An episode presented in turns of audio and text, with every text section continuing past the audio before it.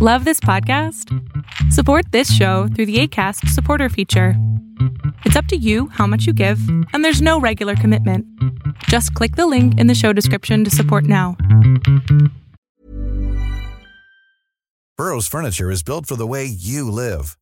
From ensuring easy assembly and disassembly to honoring highly requested new colors for their award-winning seating, they always have their customers in mind. Their modular seating is made out of durable materials to last and grow with you. And with Burrow, you always get fast, free shipping. Get up to 60% off during Burrow's Memorial Day sale at burrow.com slash ACAST. That's burrow.com slash ACAST. burrow.com slash ACAST. Many of us have those stubborn pounds that seem impossible to lose, no matter how good we eat or how hard we work out. My solution is PlushCare. PlushCare is a leading telehealth provider with doctors who are there for you day and night to partner with you in your weight loss journey. They can prescribe FDA-approved weight loss medications like Wegovy and Zepbound for those who qualify. Plus, they accept most insurance plans. To get started, visit plushcare.com slash weight loss. That's plushcare.com slash weight loss. Fiction, science fiction, horror, fantasy, crime, LGBT, thriller. You have now entered the House of Mystery with your hosts, Eric Shapiro, David North Martino, John Copenhaver,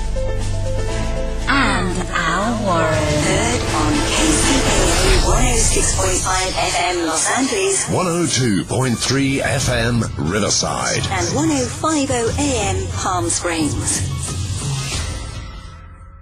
All right, our first reader today is uh, co-host of the House of Mystery, and uh, he's got a lot of books, and a lot of people know him. So, uh, Mr. John Copenhaver, and he's reading from Hall of Mirrors. So, thank you for being here, John. Thank you, Al. I am looking forward to it. So this doesn't really require much setup since it's the first chapter of Hall of Mirrors. So I'm going to jump right in. It's May 1st, 1954, and the perspective I'm reading from is Lionel. I'm aware of the clear dusk sky beyond the smoke. I'm aware of cherry blossoms hanging in the breeze weeks past their peak. I'm aware of our building Spanish colonial revival facade, its tiers and molded ledges and balconies sweeping upward, its demonic grotesque perched on the cornice looming in vain, having failed to ward off evil spirits. Firefighters rush past me, wearing wide-brimmed helmets, gas masks with trunk-like noses, bulky coats marred with the residue of past fires, and tall boots like fishermen's waders. They grip fire extinguishers and haul limp extra hoses over their shoulders. The polished nozzles glint in the light from the building's lobby entrance. They call out commands and move with extraordinary purpose, giving some order to the chaos. A hook and ladder truck, its wheel up over the curb and crushing a fledgling redbud tree, buzzes with commotion. The long, expandable ladder shifts and begins to angle up. The clean, faced firefighter at its helm is so intent on the job that he briefly and bizarrely charms me. Not far behind me, distraught neighbors and nosy, babbling pedestrians gather, parting the sea, the ambulance crew appear, searching for direction. When I first visited the building, Roger stopped near the spot on the sidewalk, slid his hand across my shoulder, a gesture both thrilling and unsettling in a public space and pointed to the windows along the ninth floor. We'll live up there forever, darling, he said, leaning in, his voice soft, conspiratorial. We'll throw parties. We'll sip martinis and watch DC blink to life in the evenings, just you and me. I cracked those windows at his request this morning to let in the mellow spring air. Now a ribbon of black smoke seeps from those raised sashes, and I'm sure I spot a flame flicker behind the glass. A line of poetry surfaces, his eyes darkened by too great a light. It's from Ovid, I think, a god riding a chariot too close to the sun, blinded by its rays. Perhaps that's it. Roger and I have flown too close and got burned, are burning. Philippa is standing beside me, her hand gently touching the back of my arm, an awkward but tender attempt to console me. Judy, not the consoling type, stands a few feet from me, her arms crossed, her chin up, her dark eyes like twin camera lenses recording it all. Maybe Judy or Philippa mentioned Ovid. They tend to go on about cultural tidbits. Gloria Grahame is just glorious in the big heat. Or hand over Kinsey's new book. I can't wait to read what he has to say about women. Or maybe the poet's words echo from my grade school days, something I was made to memorize but forgot.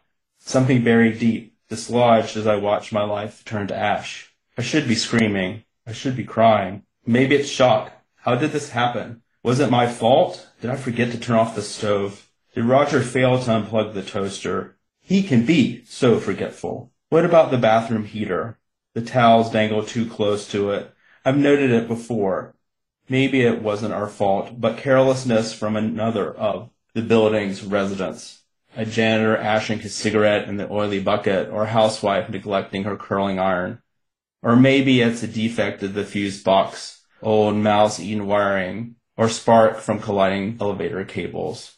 It's a chilly evening, but I'm sweating, drenched. Roger isn't inside, of course. Sure, he said he would be home this afternoon, but he would have stopped the fire if he were inside. He would have used his strong runner's legs, dashed into the hall, yanked the extinguisher from the wall, and choked the flames with sodium bicarbonate. His naval training during the war and his ability to stay cool under pressure would have served him well. No, he's not there. There's no way. Maybe he's out securing work. We need him to find a new job. A damn good job. Or maybe he ran to the store for dinner fixings. Just in case, as a cosmic barter, I lean into the horror.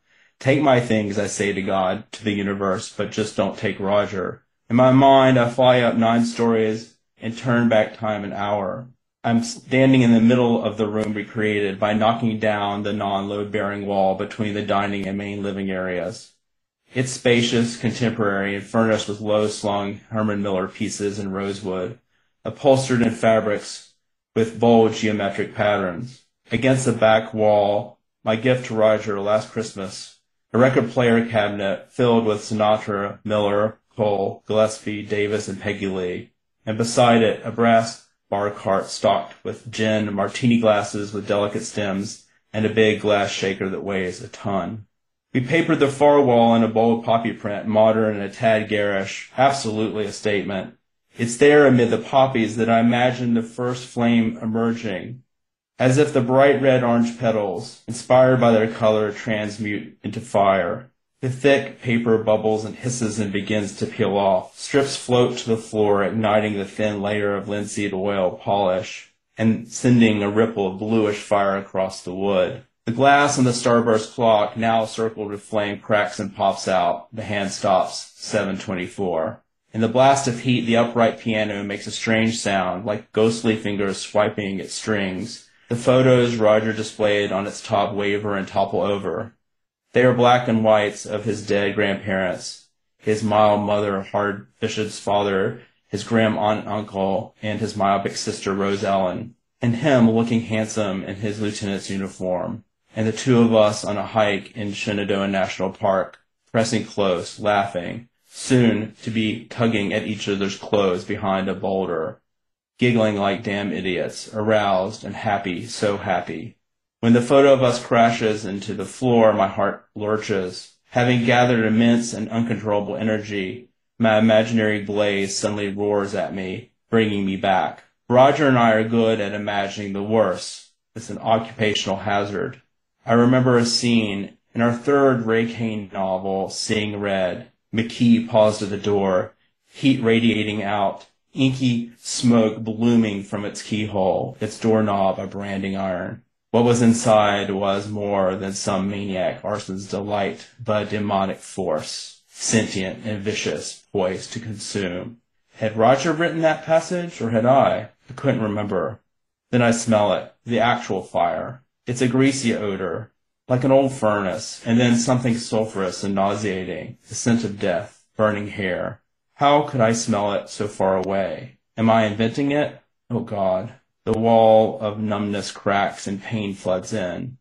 It's a sharp physical pain that knocks the breath out of me, My knees wobble and I lean into Philippa, who, at a svelte 22, is 50 pounds lighter than me. She catches me, her grip assured as if she were bracing for this, my collapse, and steadies me. She steps close, gazing at me, her eyes concerned and quiet, even a little cold. As the tremor dissipates, tears well up, and I sob. Somehow, I know that Roger is dead. Fantastic. You know, when you when you read um, from your story out loud like that, um, do you get a different perspective? Yeah, you know, it's interesting um, because you do you are sort of speaking through a character's pers- the actual sort of language, and it's not necessarily your own. I mean, of course, you wrote it, but it's you know you're living in a different perspective, so it's kind of weird, almost actorally, I guess, like I'm being an actor, um, although I'm not an actor at all. Well, fantastic. Well, Al, at my end of the bar, enjoying a refreshing beverage, we have uh, Tracy Clark, who will be reading from Fall. Yeah, I will be reading from Fall, my latest book, and I'll start at the beginning, uh, chapter one. Detective Harriet Foster stared at her son's killer. She told herself that she needed to see if he'd changed in the four years since she'd seen him last, but that wasn't it. The test was for herself. Could she look at him and despise him less? Could she be in the same room again with Terrell Willem and not feel rage and contempt and an ungodly impulse to forfeit everything she was to end him? Willem was here for a resentencing hearing. She was here to give another impact statement. Willem couldn't have appeared more disinterested as he sat sullenly in his tan prison two-piece, his paunchy body, fueled by cheap prison carbs, squeezed into the county-issued uniform, its washed-out V-neck top revealing a dingy white T-shirt underneath. Foster stood at the front of courtroom 211 at the Cook County Courthouse, her hands resting on the lectern, but Willem wouldn't look at her.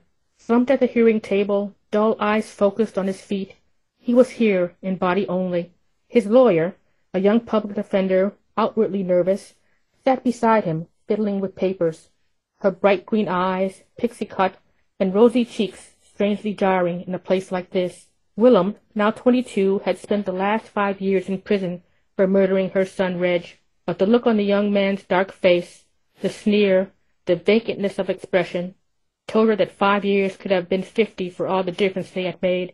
No change. Terrell Willem was the same. Prison, free, here, there. He would always be this, and only this. She might have been able to bring herself to lament the loss of his potential, were it not for the fact that this waste had cost her the life of her fourteen-year-old son, her only child. But she was angry at more than Willem. Willem didn't amount to nothing on his own. Cognitively disadvantaged, he had been failed by a lumbering, inefficient school system, and by a mother who bore him at age fifteen and hadn't a clue how to parent. Willem could barely read, had never held a job. He robbed and sold drugs and whatever else he needed to do to feed himself. His arms and neck were covered in violent tattoos that glorified death and killing and the gang to which he sold his soul. Detached from civility, devoid of remorse, Willem was a hard and nasty chaos machine with no conscience. Harry memorized his arrest record. She had learned all she could about Willem. She knew him by the sour twist of his thick, dry lips, saw him in the false bravado that had him leaning back in his chair his long legs spread wide under the table, as though nothing worried him, as if he had no stake in what was being said or by whom. He was a child in a man's body, a child who hadn't been taught, who had been allowed to grow as a destructive weed might, and live like a feral dog that lurched undeterred from impulse to impulse. Willem had wanted Reg's bike, so he took it. But that hadn't been enough. He had to take Reg, too. Wasn't no big thing. People die all the time, dog. So what? Gave me the bike, but he was too slow giving up them good shoes, though. It's what he had said at trial. Then he chuckled, revealing two gold teeth. Foster still heard that chuckle in her nightmares. There'd been sneers at the trial, too, and eye rolls. More blank looks. At what point during the proceedings Willem had appeared to fall asleep and had to be nursed awake by his, as his lawyer. A bike or a life, shoes or wallet, all the same to him. Harry stood with her back straight, her eyes on the killer at the table. She'd worn a black suit, her badge clipped to the belt at her waist, but hidden. Her gun, too. Both were tools of her trade, tools that defined her, marked her, steadied her hand. Resentencing. That's what they were here for. Because Willem had been just seventeen at the time of her son's murder, a lawyer, not pixie cut, had successfully argued that he deserved a break on his sentence of ninety-nine years and a day, no parole. Willem's side was trying to whittle his punishment down to seventy-five years with parole on the table. Foster was here to stand for Reg. Willem was damaged goods, lost half a lifetime ago to abuse, neglect, and depravity, and she wanted to serve, wanted him to serve every minute of those ninety-nine years, even the day tacked on behind it. She wanted Willem to die in prison on bad days, and there were many. She dreamed of being there when he did. She glanced around the old courtroom, its dark wood and brass fixtures harkening back to a foregone era, when Al Capone or one of his associates might have strutted along the marble floors on their way to the witness stand. The room felt close and hot as heat hissed out of the heavy vents. The old school buildings answered to the February chill outside the heavy leaded windows. Harriet had been here a million times or more testifying in cases, doing her job, locking up killers like Terrell Willem. But what happened next in the rooms like this wasn't up to her. There were always lawyers and judges, always Willems. She scanned the room, glancing over the handful of observers that included her ex-husband in the first row, and Willem's mother and two sisters across the aisle in the back, as if they'd chosen the farthest point to sit for fear of recrimination. Willem's family looked just as hard, just as broken as he was, she thought. The meanness, the misplaced defiance, the confusion on their faces, an explanation for Terrell, but not an excuse. The room smelled of sweat and furnace and oiled leather from her holster and Ron's and the guards who'd brought Terrell in. She wasn't naive. She knew abuse was generational.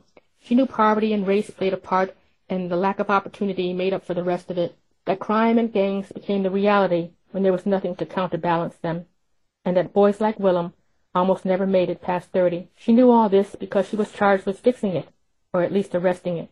She turned back to Willem, having memorized every line on his face from before. His was the last face her son had seen, and knowing that made it difficult for her to sleep. Willem could have taken the bike, the shoes. He didn't have to take Reg, but he did. He did because Reg meant nothing, because life held no great value, because imprisoned or free, ninety-nine years or seventy-five was all the same. When you're ready, Miss Foster, Judge Zareski said gently. He didn't have to identify her as a cop. Everyone knew it. But she wasn't here in that capacity. She was here as the mother of a murdered son. She pulled her eyes away from Willem and stared at the statement she'd written. The edges of the single sheet of paper curled and damp with her sweat. These were her reasons for wanting Willem to stay where he was. Ninety-nine years felt like justice. Seventy-five felt like compromise. Tracy, that was great. Very interesting. And as I'm listening, I'm saying to myself, you presented some depth of characters there. What was your inspiration for them? Well, I wanted to start this book out uh, with Harriet uh, beneath the badge. Um, she's a cop and she's working the mean streets of Chicago, but she's also got that other half of her, the, the wounded part. And I wanted to start the book off there. This is not Harriet the cop. This is Harriet the mom grieving. Uh, this Harriet the mom who is filled with guilt and a sense of responsibility and loss. And so that's where uh, we start the book. Uh, and then I, I sort of dump a body somewhere and she has to go to work. But that's where she is uh, emotionally and as a person. Well, it definitely comes out in, in what you read. So I think everybody should read it because you grabbed me. Uh, thank you very much. Thank you so much. Well, we've got the great mystery writer Connie Berry now, and she's going to be uh, reading from the new book coming out, A Collection of Lies, and it's part of her Kate Hamilton Mysteries. I think it's book five. So uh, welcome, Connie. Well, thank you for having me. It is book five. It's coming out in June. And I'm going to be reading from chapter one. And I'll tell you, um, I can't do a really cool British accent. I actually can't even do um, a vaguely believable British accent. So you're going to have to imagine that. But Kate has just married her fiance, Detective Inspector Tom Mallory. Just being the operative word since a run in with a drugs dealer almost sabotaged the wedding.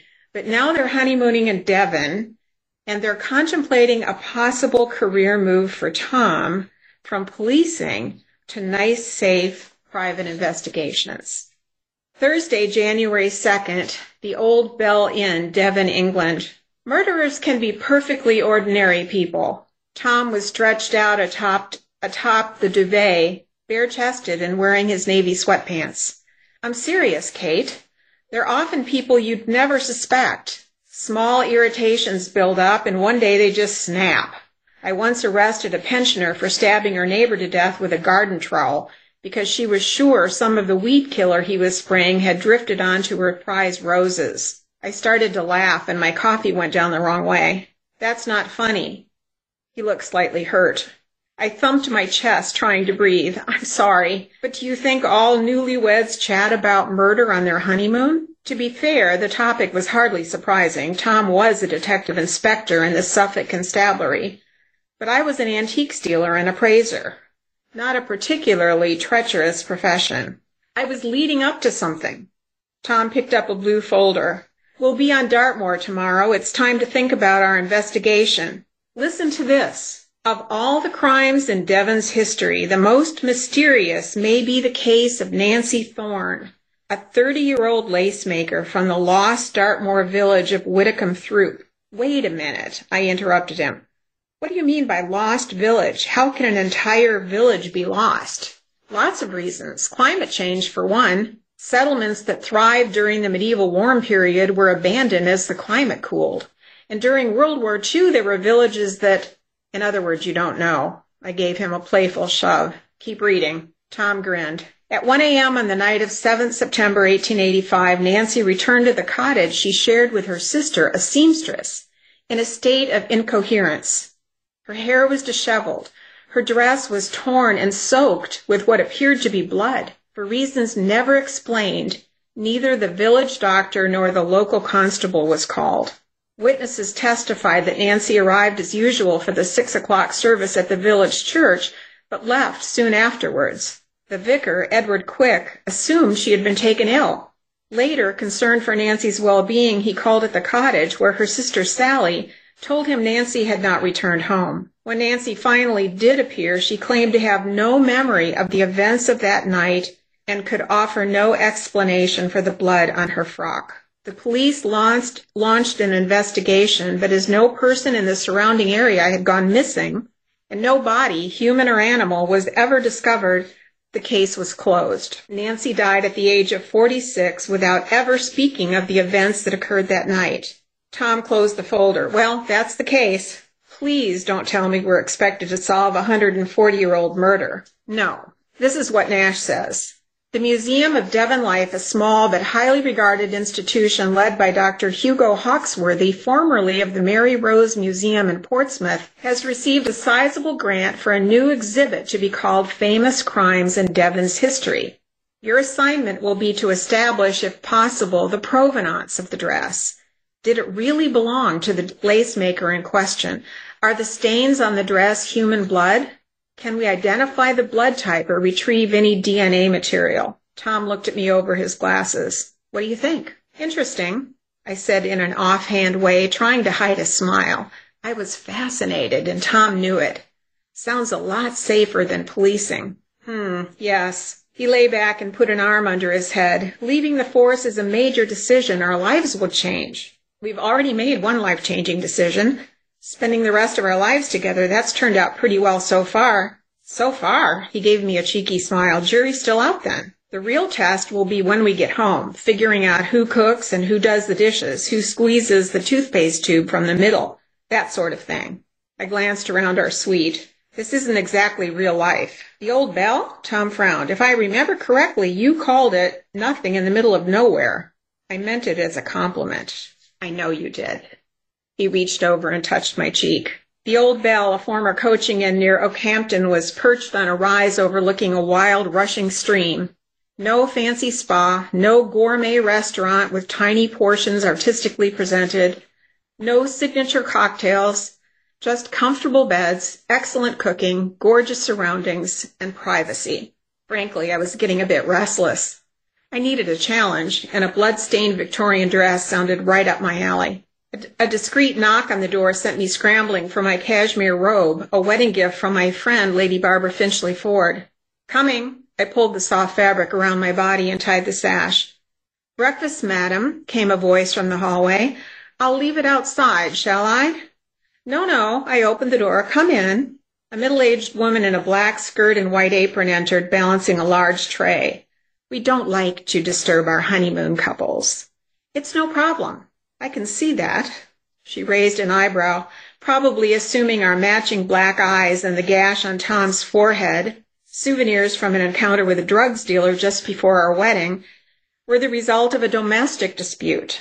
Placing the tray on a table, she started to leave, then turned back. Always best to talk things out, my loves.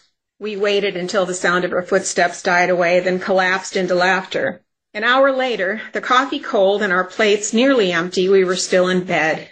Thinking about Nancy Thorne's dress? Tom asked. Actually, I was thinking about historical mysteries in general, uncovering the past. Everyone involved is long gone. No crime, no danger. I never learn. We should think about making a move, Tom said. I suppose so.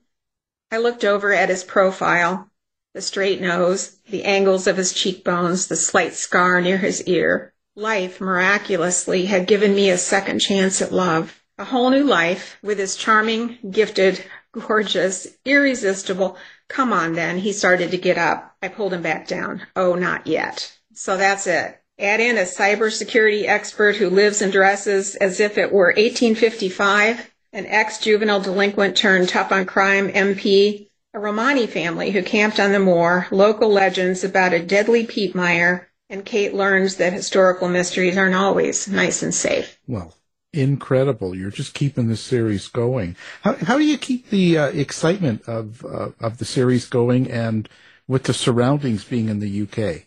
Uh, well, I, I heard one time actually from my agent that uh, when you establish a location like um, Long Barston in Suffolk is the primary location of the series, that your readers want to stay there, but that you're allowed to kind of take a little detour, maybe every three books or so. So I'm taking my little detour to Devon. So I have um, some new characters, and and I think actually what keeps the series going uh, is is change in the characters. They can't be just static. There there has to be something new, some decisions to make. They have to learn things. They have to grow. They have to develop as people. And so um, I I had this overarching kind of character arc in mind, and um, there still some things that Kate and Tom have to learn. So hopefully they can keep going for a little bit. Oh, I'm sure they will. Well, thank you very much. We interrupt our programming. This is a national emergency. Important details will follow. Are you prepared? Legacy Food Storage. The best way to protect your family is by being prepared. Go now to legacyfoodstorage.com. Use coupon code HOM15 now for 15% off. Quick, go!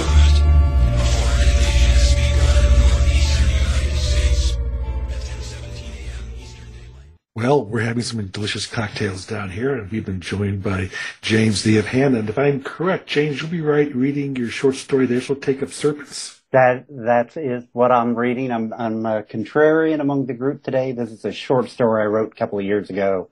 Just a quick hit in and out, in and out, so to speak. All them bodies crowded under the tent mixed with July humidity. It's a heady brew. The air thick with sweat and the hope of salvation. Not that anyone notices because Brother Josiah has been speaking in tongues for the past five minutes, and this enraptures the crowd.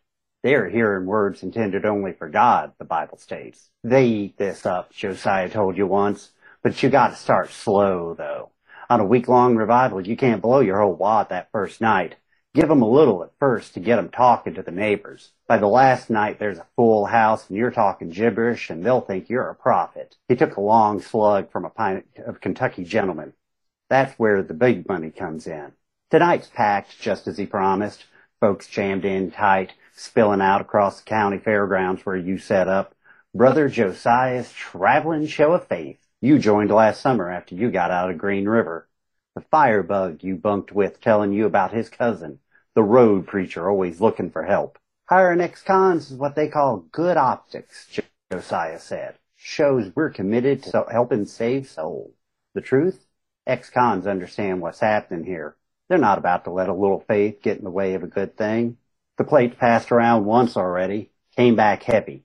Cash, checks, a mix of jewelry, some junk, some pieces that'll fence out nicely, it makes you think about the faith it takes to pull rings off your finger to give it to a stranger because you believe that's what the Lord commands. To be fair, Brother Josiah is charismatic as hell. Young and movie star handsome, and you've got to have a bunch of suckers beyond just the hardcore old school believers. Those bastards will die someday. And to keep this working, there have to be fresh faces in the crowd. That's how you end up with these little fundamentalist girls out there. Their long hair and denim skirts to the ankles and innocence in their eyes makes you remember how you used to believe. Right up until the moment you didn't. You start thinking about the blonde girl in Alabama last month. The one Brother Josiah said had a blessing from the Lord, who he called a Jubilee spirit. Josiah's hand on her shoulders, they knelt and prayed, and everyone called to the Holy Spirit for his will to be done.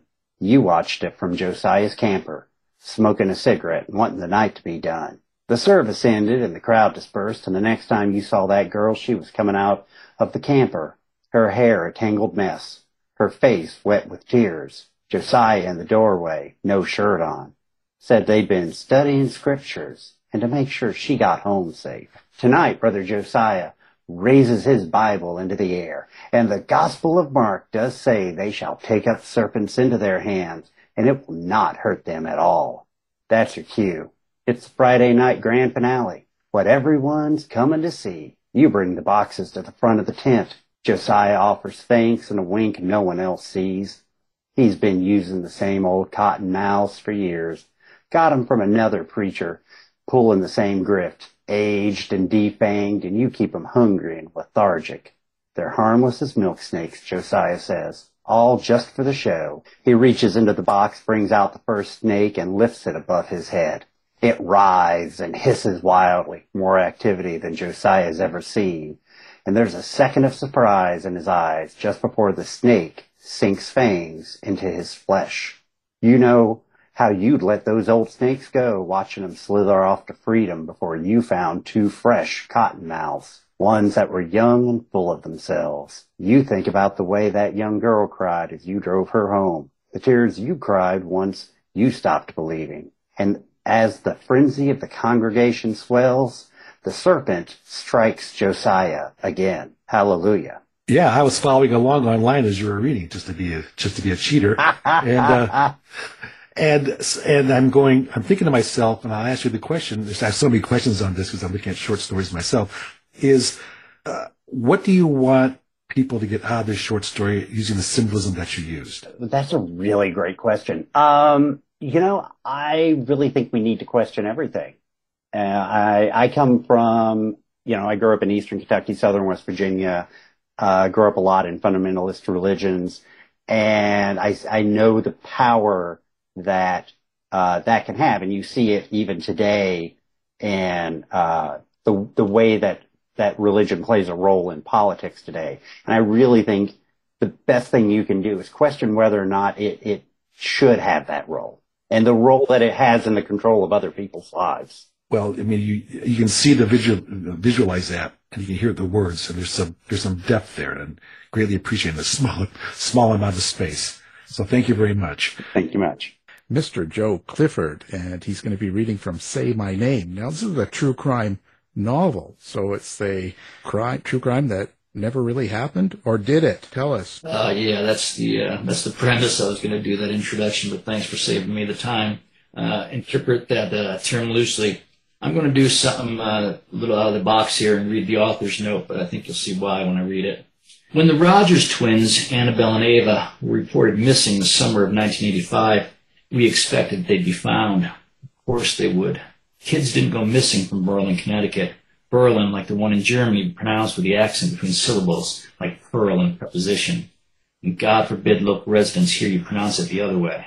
Ours was a nice little New England town, ensconced from the horrors such as kidnapping and murder. That was the stuff of books and movies.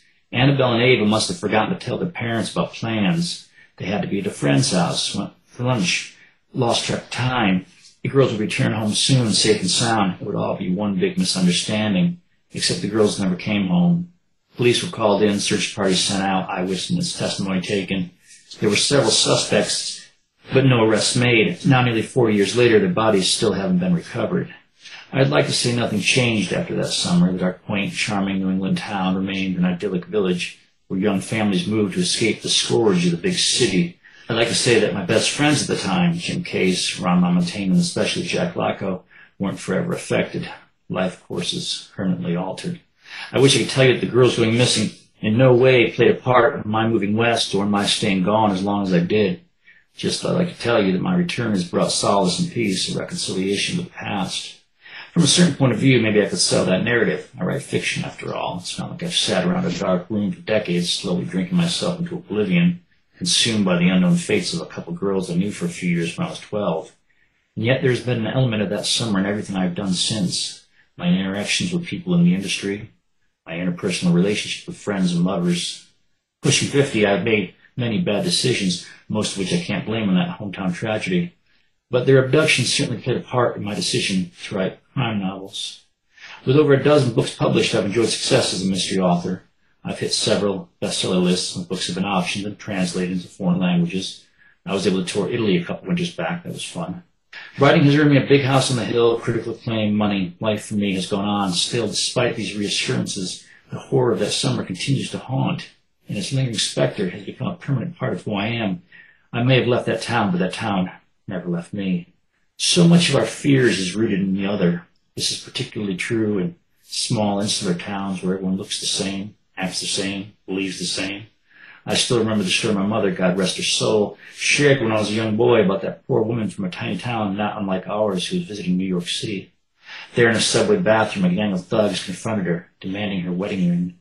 When the woman refused to surrender, it, the gang cut it off, finger and all. It wasn't until much later I realized that, like that uncle or family friend who lost his arm by dangling out the car window, the story wasn't true. It was make-believe, a cautionary tale designed to scare us into believing, behaving, living in fear. This is how I viewed the big city growing up. It's a dangerous, godless place filled with dangerous, godless people. It's why we stayed hidden in the suburbs, concealed by the lush green valleys of summer long after the winter days turned them cold and barren. I spent most of my life in the big city, and sure, it's hard to be a saint there, but its evils and transgressions pale in comparison to the sinister elements that can lurk in a small town where everyone knows everyone's secret, so somehow no one sees a goddamn thing. It's not 1985 anymore. Annabelle and Ava Rogers' bodies most certainly will never be recovered. Like my mother, like my friend Jack Locko, those young girls are dead. My mother and Jack died of cancer. My mother was 53, Jack my age, late 40s. Still their passing was natural, sad and premature, but natural. What happened to the twins was not. Their story is an abomination, an anomaly, an apparition, a thing that should not be but is. Growing up, I never believed it possible. Even as a crime writer who mines the darkest depths of the human psyche, I never could conjure something as ghastly as the truth I uncovered writing this book. I'd feel better if the product were the result of my twisted imagination, except it is true, all of it. What I discovered writing this book, I wish I could unlearn. I long to go back to that original spin, that fear of the others instilled by my mother. Go back to believing that monsters hide in closets and live under beds, but they don't. They reside in our hometowns, hiding in plain sight. They shop at the same stores, eat at the same restaurants. We pass them every day. We don't recognize them because they look just like us.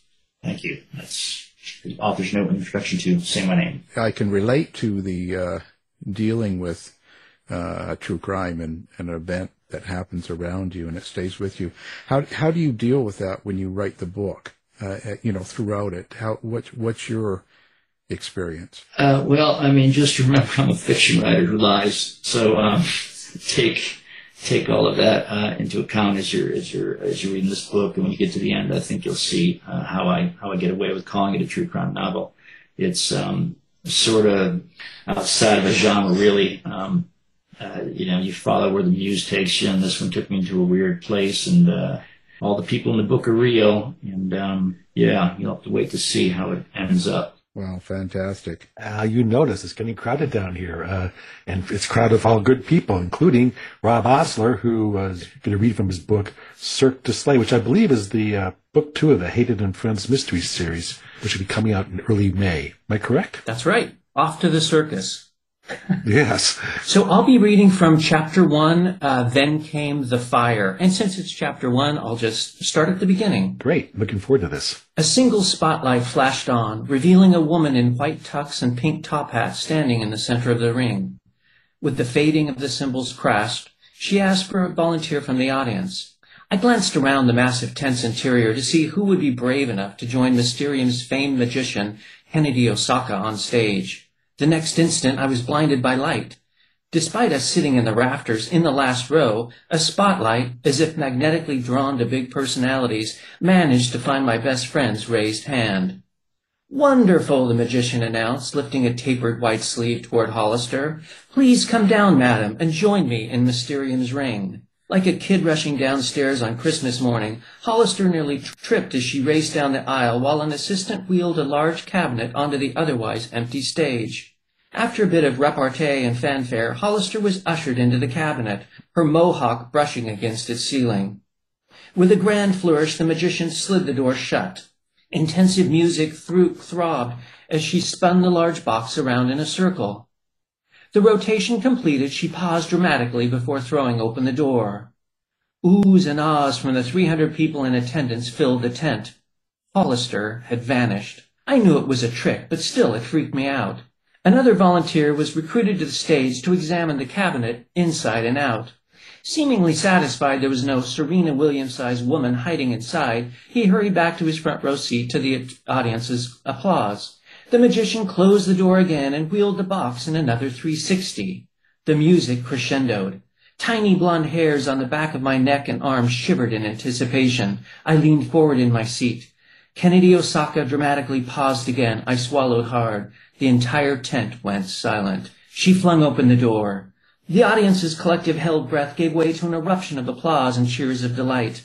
My bestie had suddenly reappeared, now wearing an outfit identical to the magician's. Never mind that on Hollister the white spandex made her resemble one of those inflatable snowmen people set in their front yards at the holidays. Hoot, hoot, I howled. Not only was the trick next level abracadabraing, but I had never, ever seen Hollister wearing anything other than black. She was escorted backstage and within minutes hustle, hustled back to our seats in her own clothes. The quick change and steep ascent had her breathing hard. That was a blast, Hayden, she said. I can't believe you didn't go for it. Then again, I suppose you volunteering was long odds, huh? Yes, somewhere between you and Heels and me anywhere near a basketball. After a brief musical interlude to settle the crowd, the ring mistress, a tall, slender woman in a sultry black gown, introduced the next act. Against the low rumble of a timpani, she touted the group's acrobatic awards collected from competitions around the globe, each accolade heightening the anticipation for the spectacle to come.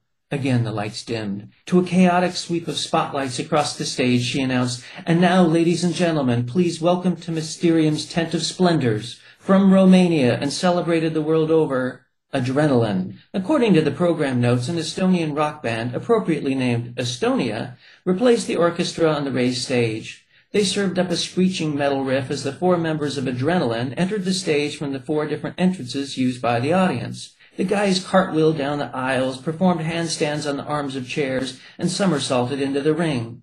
Wearing the costumes I had seen in the program, studded black harnesses, and essentially tight black boxer briefs, they took turns performing increasingly complex twisting flips as they raced across the stage. Next came a routine with chairs, which culminated in one guy doing a handstand on a wooden chair held by another who stood on another guy's shoulders who perched on the shoulders of the fourth guy. Then came the fire. Five flaming hoops descended from the catwalk high in the tent's pitch and hovered above the stage at heights of about three to six feet. One by one, each guy sprinted across the stage, jumping feet first or leaping head on or flipping in a tight spinning ball through each hoop. Up in the ante, one horizontal hoop was positioned about 20 feet from a trampoline. The guys took turns bouncing to unnerving heights and through the ring of fire as they perform, performed complicated aerial stunts. It was like watching Olympic platform diving, just live and upside down and with fire instead of water. The mini show concluded with Adrenaline receiving a standing ovation. The evening then entered its final phase, a cake and champagne reception with an opportunity for us VIP guests to have pictures taken with cast members. Hollister and I had only scored tickets thanks to a friend of a friend, despite qualifying only as P's in that acronym. For its sold-out month-long run, Mysterium had set up its extravagant tent just south of Seattle's downtown. The mashup of cabaret, magic, and aerial arts, with a Michelin dinner thrown in, had been, ta- had been taking America by storm. Hollister gave me a shove. Those adrenaline boys are here for a whole month. Go get a picture with them. While you're at it, get a phone number. I replied with a groan. Hollister knew I would never do any such thing. Hanging around her, I'd lost some of my natural shyness, but never would I match her boldness. More comfortable watching from the sidelines, I occasionally gave in and followed her, feet dragging and cursing under my breath onto the field. And yet I'd be lying if I didn't admit the Hollister's friendship hadn't been good for me. Because of her, I'd at least partially broken out of my shell and discovered courage I didn't know I had. But there were limits, and one was hitting on a Romanian Adonis in short shorts. Excellent, Rob. Very visual, very descriptive. I could see what you were writing. I greatly appreciate it as a reader listener. I'm sure that was important to you as you were writing it, especially when I think about you going to your second book in the series. How was it going writing it from the first book and going to the second book?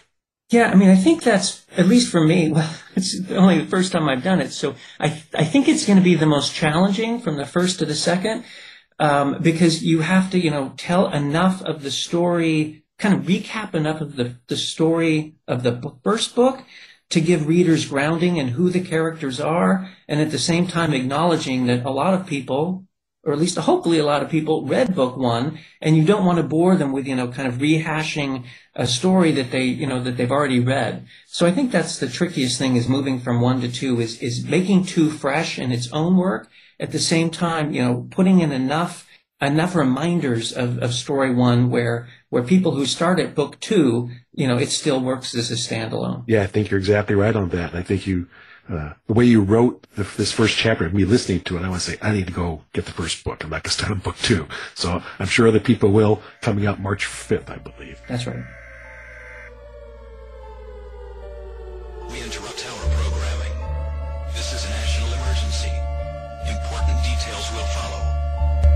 Are you prepared? Legacy Food Storage. The best way to protect your family is by being prepared. Go now to legacyfoodstorage.com. Use coupon code HOM15 now for 15% off. Quick, go!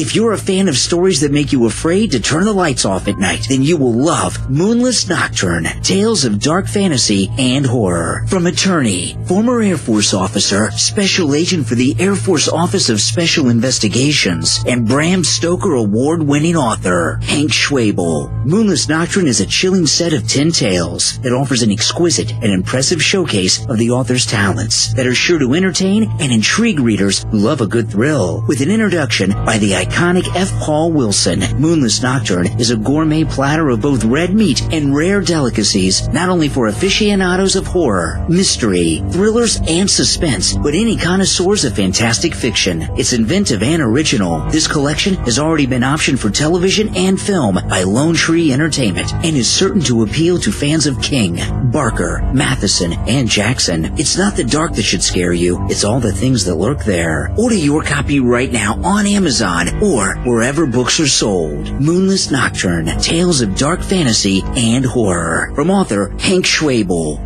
Morning face. You get it when you don't sleep well. This is what happened to Linda. Morning, guys. Good morning. Ah, what is that thing? It's me, Linda. Oh my god, it talks! Run! No, it's me, Linda from HR. It looks hungry! Save the children! Save them! Stay back, I've got mace! Oh, Ow, that went in my eyes. Quit moving! It's called beauty sleep for a reason. And there's never been a better time to get some. Get 20% off IKEA Sultan mattresses. IKEA, love your home. Now back to the show. And we're back. You're listening to KCAA 106.5 FM, Los Angeles 102.3 FM, Riverside, and 1050 AM, Palm Springs. So welcome to Martino Movie Reviews. I'm Dave North Martino. Okay, so today we're going to talk about Creed 3. Yes, I braved the movie theater for you to check out Creed 3 2023 and to see if it was any good. So let me give you my thoughts on Creed 3. First, let me just say that I ran down to see this movie. I hadn't even had lunch. And I said, well, you know, I'm going to get a medium popcorn and a drink. And it came to 1750. so I was like, what? What is going on? I used to balk when, when they, they charge like six bucks for a soda and a popcorn. 1750. You get a meal for that. Fine, fine. I'll stop complaining. anyway. So of course, Creed 3 is a continuation of the Creed franchise, which has been excellent. Now, of course, that is a spin-off of the Rocky franchise, starting in 1976 with the original Rocky, and I believe ending in 2006 with uh, Rocky Balboa. So as you probably know, Creed 3 2023 is a sports drama film. It stars Michael B. Jordan, right? Who's in amazing shape. And this is his directorial debut. And he does fine here. It's great. But there are some problems, and we're going to get into that. It also stars Tessa Thompson as his wife, Bianca, and she's excellent here, just like in the last two installments. I mean, perfect casting. Jonathan Majors, he was in Lovecraft Country. He does well here playing the villain. And then we have, of course, the incomparable Phylicia Rashad back again as Adonis Creed or Donnie as his adoptive mother. But I don't think they utilized a lot of the cast as well as they could have. And I think this is comes down to script problems. Now, Sylvester Stallone gets a producer credit here. And there's been a lot of back and forth whether Stallone's blessing was given for this film. I had, I had reservations even seeing this film just because Stallone, he created Rocky. He created Apollo Creed, who is, of course, the deceased father of Adonis Creed. And, you know, there's some wonky things that happen in Hollywood. You know, I know he wished them well, but he didn't he either didn't want a lot of involvement and and I don't think this picture suffers because Rocky isn't in it. I think these characters can stand on their own, but I think Stallone's sense of storytelling is what we're missing. Stallone knows this type of film. He basically invented it. So it would have been helpful to have him on board and helping with the story. Now, at the start of this film, Adonis Donnie Creed who is played, of course, by Michael B. Jordan. He's riding high, right, in his career. And then an old friend returns, played by Majors, and it threatens everything he's worked for over the years.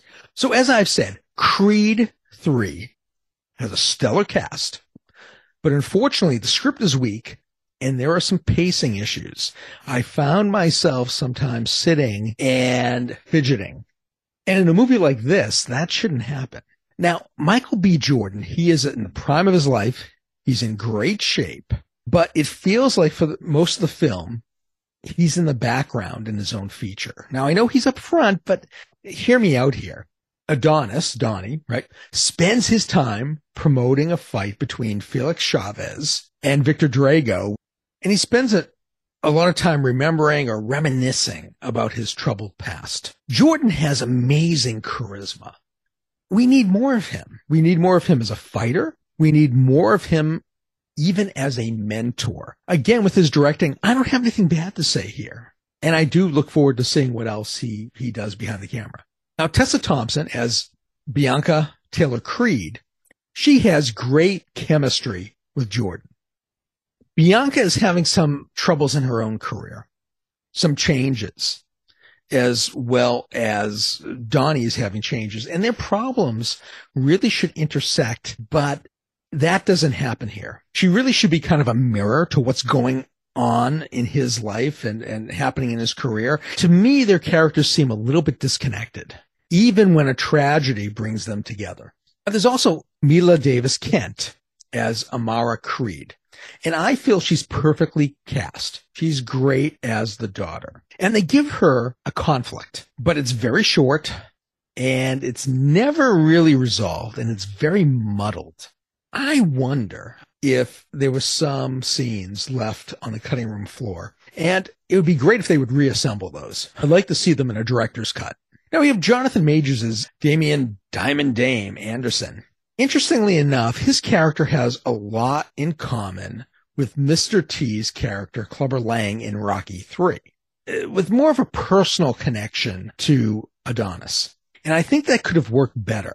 But they really try too hard to make Damien, they make him like a Rocky like underdog, but you don't want to root for him. And then they go kind of by way of Rocky 4 a little bit, but they kind of pull back.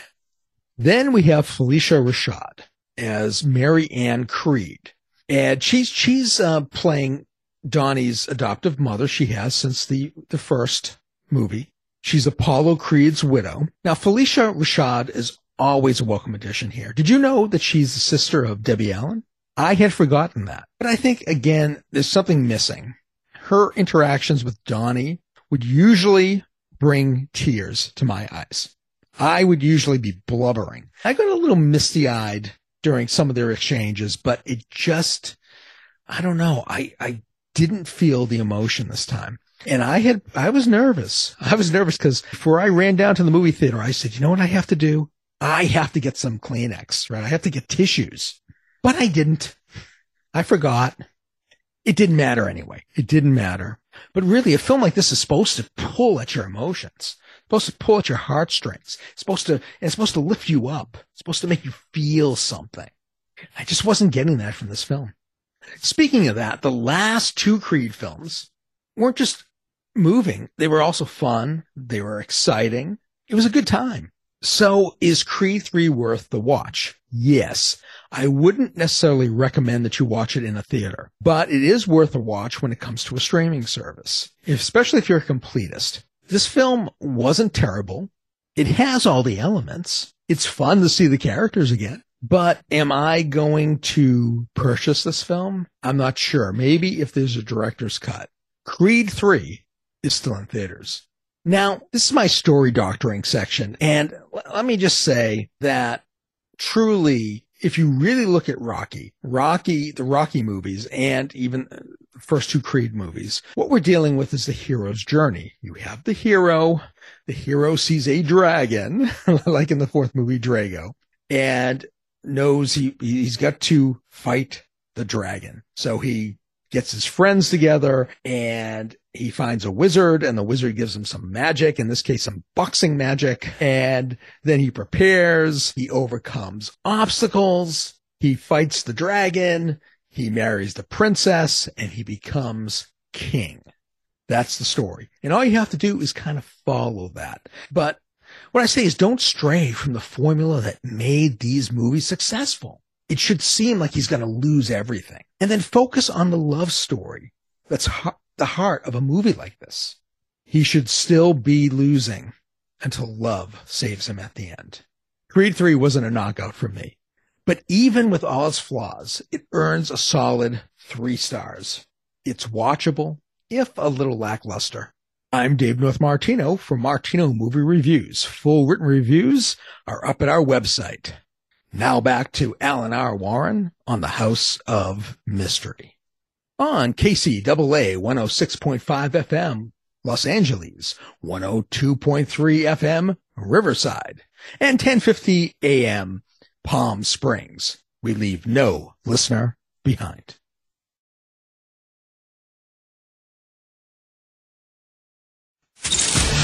You've been listening to the House of Mystery radio show. To find out more about our guests, hosts, or shows, go to www.houseofmystery.com. Show's over for now. Was it as good for you as it was for me? Yeah. Good night. This has been a production of Something Weird Media. I'll be back. You've been listening to the House of Mystery radio show. To find out more about our guests, hosts, or shows, go to www.houseofmystery.com. Show's over for now. Was it as good for you as it was for me? Yeah. Good night.